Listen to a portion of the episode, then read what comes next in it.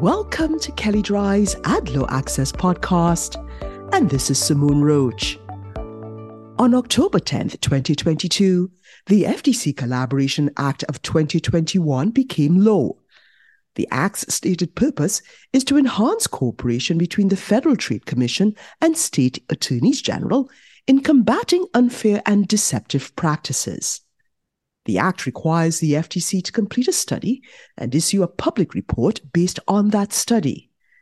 And throughout the summer, the FTC accepted comments from interested stakeholders on a series of questions related to the roles and responsibilities of the FTC and AGs that best advance collaboration and consumer protection, and how to dedicate resources and implement accountability mechanisms to fulfill those goals.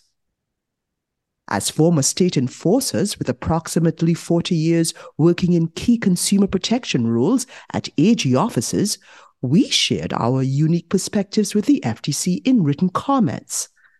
The potential benefits to the business community when enforcers with overlapping authority work together may not be apparent. Indeed, one might think that such collaboration would lead to increased enforcement and oversight of businesses' activities. However, it is our experience that such collaboration can actually help eliminate duplicative enforcement and allow for more streamlined communication between the business and enforcement communities. And to that end, we recommend increased transparency between the FTC, AGs, and business community, including greater insight into the complaints stored in the FTC's Consumer Sentinel database. While politics is increasingly causing a split in the AG community, the AGs and FTC remain united on key consumer protection enforcement priorities, which we expect to continue. As such, we believe greater collaboration will help ensure a fair marketplace and level playing field for the legitimate business community. Led by the Attorneys General of Connecticut, Illinois, New Hampshire, and Tennessee, a bipartisan group of 30 AGs also filed comments.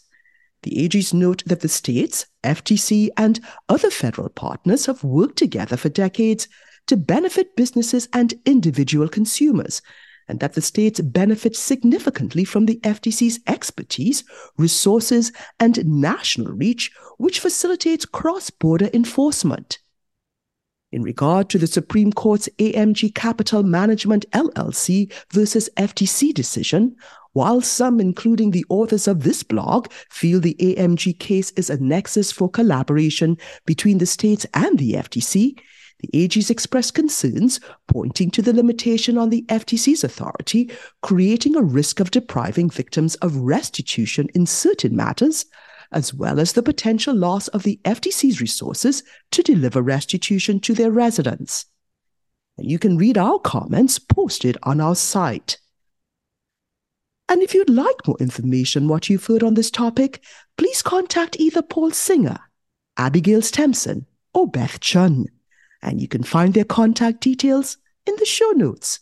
And also, please see our Advertising and Privacy Law Resource Center available at kelleydrye.com.